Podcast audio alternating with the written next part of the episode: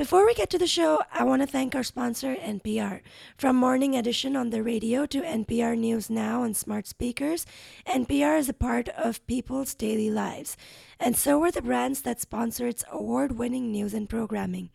Keep listening to hear how NPR sponsorship can help you build brand affinity.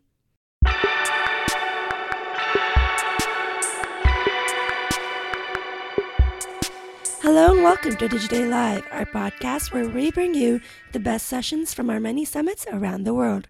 I'm Aditi Sangal. Facebook, friend or foe? That's the eternal question, at least for publishers.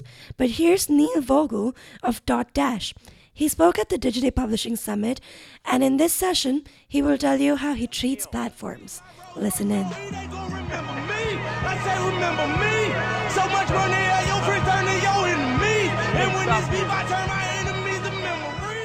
So, what many of you probably don't know is both Brian and I are Philadelphia Eagles fans, and that was the song they played in the locker room when they won the Super Bowl. Anyway, so uh, they asked me to talk about uh, platforms and how publishers uh, should act, react, interact with platforms. So, um, I'm basically telling you how we look at it at Dotdash, and um, this is a little bit of we don't care about Facebook and never did, and why. And it's, it's not about Facebook and uh, a commentary on whether they're good or bad. It's more about us and kind of understanding where we sit and what our assets are and how we can play with platforms. Um, for those of you that don't know, we used to be about.com. We are now um, a series of vertical brands, Verywell in health, the Spruce and home and food. You guys can read all this. Um, we're much bigger than uh, anyone here probably suspects. Some of you probably know.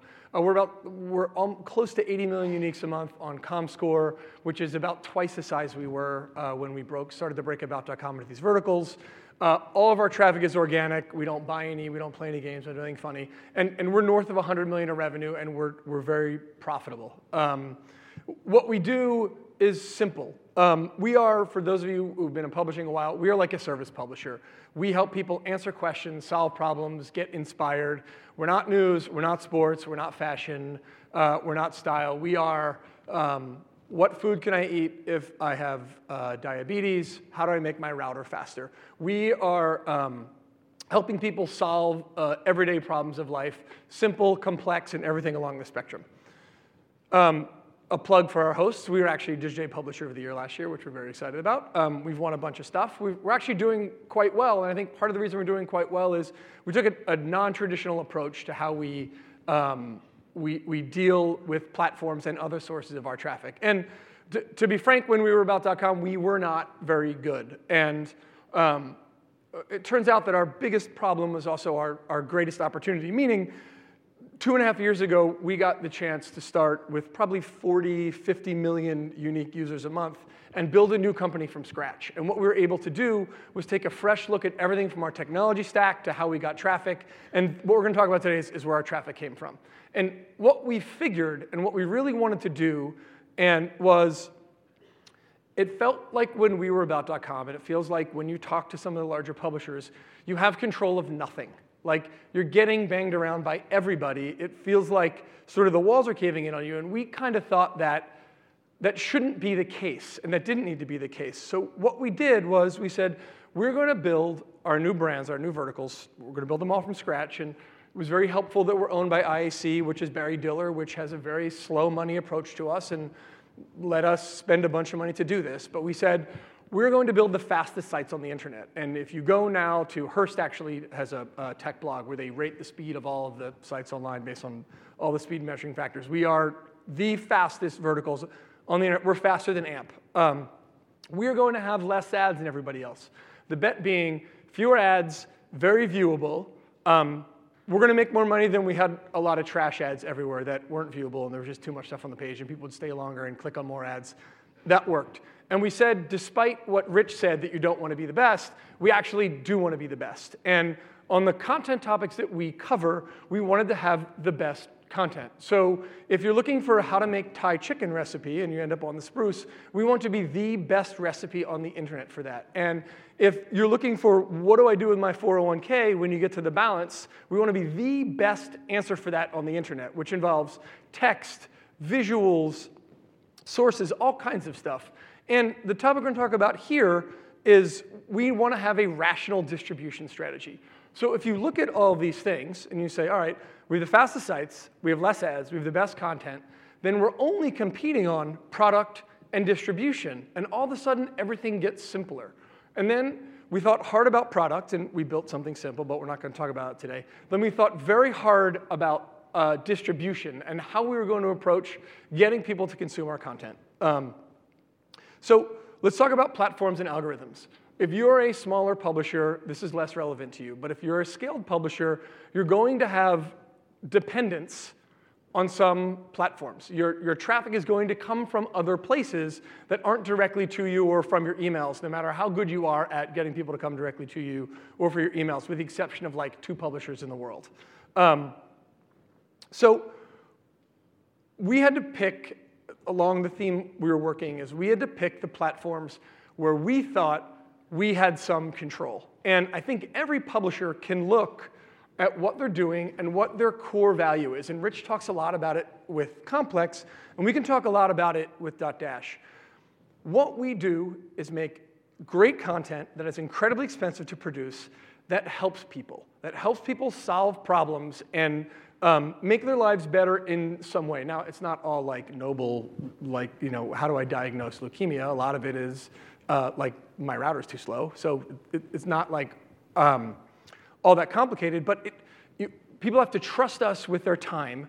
So, what platforms align with that? And we started to look at okay, Google. We historically, About.com have done well with Google. What does Google want to do? Google wants to provide users the best answers to their queries, what they call questions. In theory, and Google's gotten very good at this, think of Google basically as a very smart person. All Google wants to do is give people the best content on a topic. It turns out that's what we do. We are perfectly aligned with Google. And one of the things we did is where everyone was investing in doing all these things for Facebook and everything else, we said, you know what, we're investing in content. And we've spent, by the end of 18, we will have spent $24 million on content in the last two years. We have 250,000 articles across our five brands. Everything gets updated at least once a year. The most popular stuff as frequently as every couple weeks. With expert, we got a thousand freelancers that work for us that are experts on their specific topics, everything from like doctors to personal trainers uh, to lawyers to chefs. We spend a fortune, and it turns out that like we're not pretty good with Google because what we do aligns with what they want. Then we looked at Pinterest. Same thing. Pinterest wants the best images. It's a little more complicated what they'll tell you they want, but basically, when you want images or imagery, Pinterest wants the best. Well, it's funny, that's what we do. And when we make videos, or we use GIFs to show you how to do yoga poses, or we do screen grabs that show you how to delete a file on like some Unix system. Like when we do these things, we want to make the best things. It works with Pinterest, so that's become a good source and a good partner for us.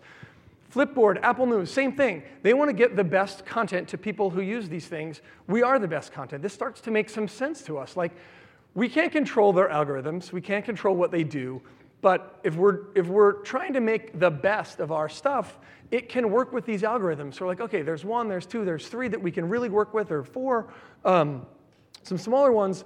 And then we got to Facebook. And this is a couple of years ago, and we couldn't figure out how Facebook in the long term was going to choose to populate their content. And this goes back to the news feed, to watch, to everything. We couldn't figure it out. Turns out they couldn't either. It's, it's Facebook trying to figure out, like, well, today it's cat pictures, tomorrow it's news stories, and there's like, there's all this stuff going on that we didn't want to deal with. We're not like fake news, we're not news at all. Like, I, I don't want to sell someone else's platform. We didn't understand it. We didn't feel like we could control it. And it made us very, very, very nervous. So we didn't really engage. What, what made it worse for us is the kind of content that performed on Facebook is not what we made. We make very expensive content. We have articles that cost $1,000 to make and a couple hundred bucks to update every time a year. That is not like eight ways to know you grew up in Chicago and that's gonna like trend in someone's feed. It's super different. We didn't want to start making other content that wasn't in line with our mission to get it in someone's feed or in Facebook Watch or in Facebook anything, to get traffic that we thought was not valuable, people coming to us for reasons that we didn't care about, that we didn't do, so we just didn't do it. It just it didn't align with us, so we, we couldn't figure out how to do this. And then and double worse, as someone in my office likes to say, we didn't have any interest in creating entirely new businesses that took control even further away from us. Like, why would we want to put everything on Facebook, platform? It just didn't make any sense. Um, so we didn't do anything with Facebook. And we, it probably at its peak was 5% of our traffic. Now it's still kind of like 5% because we just end up in, um, we actually end up, we do fairly well in like enthusiast groups of like pregnant moms group takes a lot of our pregnancy content off of Verywell and does fairly well. But we never aligned, so we didn't really participate with Facebook. And the, but yet the whole time this was going on, our ComScore uniques I think went from like low 42 or 43 million a month to I think the most recent month we were like 77. So there are ways to live in a world without Facebook. You have to be very disciplined and align with um, who aligns with you. We'll be back after this quick break. NPR reaches over 100 million people's lives each month and counting. Beyond being part of their media routine, NPR informs people's understanding of the world and their opinion of brands that support its work. 68% of NPR's listeners prefer to buy products or services from NPR sponsors. Learn more about sponsorship opportunities across NPR platforms and why they're so effective by visiting npr.org slash for brands. Now, back to the episode. And I left off a couple of guys that I think were worth mentioning. Um, Instagram, we like a lot. We like it a lot more for branding than anything else, and stories are really interesting for, for some of our brands. Snapchat, we're kicking around whether we do this or not. It's a new discipline for us, so that makes us a little bit nervous. And Twitter is not for us. Like, we're not that kind of content. So, um, this isn't like saying, well, everyone can go and, and get really good on Google and get a lot of traffic from Pinterest. It's just saying we took a lot of time to understand like what our content was, where it belonged, how we were going to grow it, and really staying true to our values. And this, for us, wasn't easy. We're, we're part of IAC, which has owned everything from Expedia to Live Nation, and currently is a control shareholder of Match, which is Match and Tinder, um, uh, and a, a, whole bunch of other things, and Vimeo and us and going into meetings with the guys that run IAC, Barry Diller, et cetera, and telling them that we're not doing anything on Facebook when they're asking us, I don't understand. Let's say the publishers have 30% of their traffic from Facebook. You guys are idiots. Why are you not? Why are you? And explaining this, two things happened. They understood it and were kind of cool with our decision. And it made us really have to think about it and think if we were right. And, and we felt like we were right. And these guys wanted us to, to make, we're not like wanted us to give sort of takeaways for you guys. Know what you're doing and stay true to that. Uh, don't chase the shiny thing, which is the hardest thing in publishing. Um, and really try and control your own destiny. For us, this was all about control. Being, um, studying some of the larger publishers and some of the smaller publishers and the things that we saw them doing um, really freaked us out. And once we figured out what was for us and how we could control it, um, we think we got to a pretty good place. So that is our platform story. Okay. 10 minutes. Neil, uh, we're going to be heading into 2019 soon. Yes. Um, what's going to be the big story of 2019 when it comes to this big story about life after Facebook? Uh, I think um, we talked about this a little bit before. I think um, I think there's a reckoning coming, and we talked about this a little yesterday. I think that a lot of publishers um, I, think there's a narrative out there now that publishing sucks and everyone in publishing is doomed and it's not working. And I actually don't think that's true at all. I think what you're seeing is um, like Complex is doing great. Like I think we're doing great. Like what you're seeing in people that aren't doing great is a, a series of bad decisions made for over a couple of years, potentially after having raised too much money or potentially because you're struggling because you're still converting from an old model, and they're coming home to roost. Like chasing it, uh, uh, not doing the right thing, and all of a sudden you're left where you don't really have any assets that are yours. And uh, I think you're going to see a lot of consolidation. I think you're going to see a lot of guys that have struggled um, get bought up by people that haven't struggled, or some you're going to see investors mm-hmm. who are not forever patient get very impatient. Are you going to be an acquirer? I hope so. Okay. That is the plan. If you're looking to unload an asset, there you go. This guy. We're game. If you have evergreen content. Want to open it up to uh, questions. We've got a couple microphones you can ask. The very first question of the Digiday Publishing Summit. Hi, I'm with uh, Cannabis Now Media. My question is Are you guys looking at cannabis related content as the emerging post prohibition uh, consumers are increasing in value and scope? I mean, who doesn't like cannabis content? Um, we, I, I, think what we look at is we look at that would probably fit very much in the spruce, which is our sort of like home and food lifestyle thing. I, I don't know how much of it we have. Uh, I imagine we would be if there's like a lot of demand. Would you start a vertical or would you stay away from that because your existing advertisers might be still a little uh, wary? I don't think we, it's not big enough to start a vertical. I don't think. I think we're. I'm looking. We're looking at like we need a beauty vertical, maybe an auto vertical. I don't think cannabis is there for us yet. If it did, we could do it. Um, we. I mean, we cover so many topics. I'm sure we do have cannabis content now. I just don't know what it is. Um, so that's my non-answer. Okay.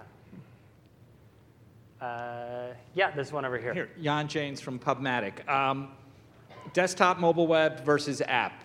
I'm just wondering, what do you think about apps? Because you're very, your audience is desktop and mobile web, and what does apps mean to you in the future? We're, um, we are 100% mobile web and 0% app. We don't have an app. I, I, I, we haven't found a use case for us where an app makes sense. We're not that kind of consumption as much as we would love to be daily consumption for people, we're not. People use us when they need us. You're not um, coming to Verywell to browse uh, diabetes content. That's not how it works. You're coming to diabetes content because you have diabetes, you're a caregiver for someone who has diabetes, or you think someone has diabetes, and those trips are super north-south, not, not browsy. Um, our mobile web experience is super fast and really good. We've taken some mobile web tricks in our code, so it's pretty good, but we're, for now, we're all mobile web. We've taken some app tricks towards mobile web, but we're, we're all mobile web. Thank you. Okay. Uh, we have time for one last one. If anyone wants to ask the final. I think Elena, someone? Um, isn't your strategy still a bit risky because you're so dependent on Google? We've seen demand media crash, what was it, six or eight years ago when Google suddenly changed their algorithm on them. So is Google less risky than so, Facebook? I'll answer two ways there's always risk in other people's algorithms, but uh, demand media didn't crash because Google changed its algorithm. Demand media crashed because they put out shit content that Google didn't. They were, they were scamming. They, what you'll see this now. You see it with Facebook. You saw it with like the Upworthies of the world. People will play games with Google and smart algorithms to try and game or hack the algorithm. That loses. It will. You saw like happen to little things like it loses. You cannot game these algorithms. If you make the best stuff on a topic and you, you rank on Google, you're also going to get traffic from other places. Like our email traffic has gone from like 6% of our traffic to north of 20. So you build brands, you get reputations, people really like you. Google is neither your friend nor your enemy, and Google doesn't care about you. Google wants to give the best answer to people's query. They have no mm-hmm. bias pro or anti us or anybody. They have a bias anti demand and anti yeah. some other And you guys, to be fair, had to clean out a fair bit of content. Oh, yeah, we had garbage on about. Like some of the stuff, some, we, we, we have 250,000 ish pieces of content now.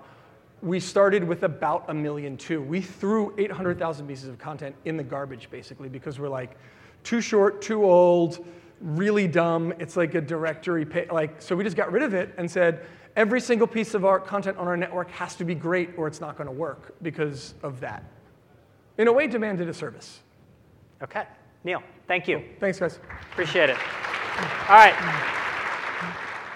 That's all for this episode. Thank you for listening. If you liked our show, don't forget to subscribe on iTunes, Stitcher, Google Play, or Anchor.fm. You can also tweet at me. I'm at Aditi Sangal. Stay tuned. We'll be back next week with another episode.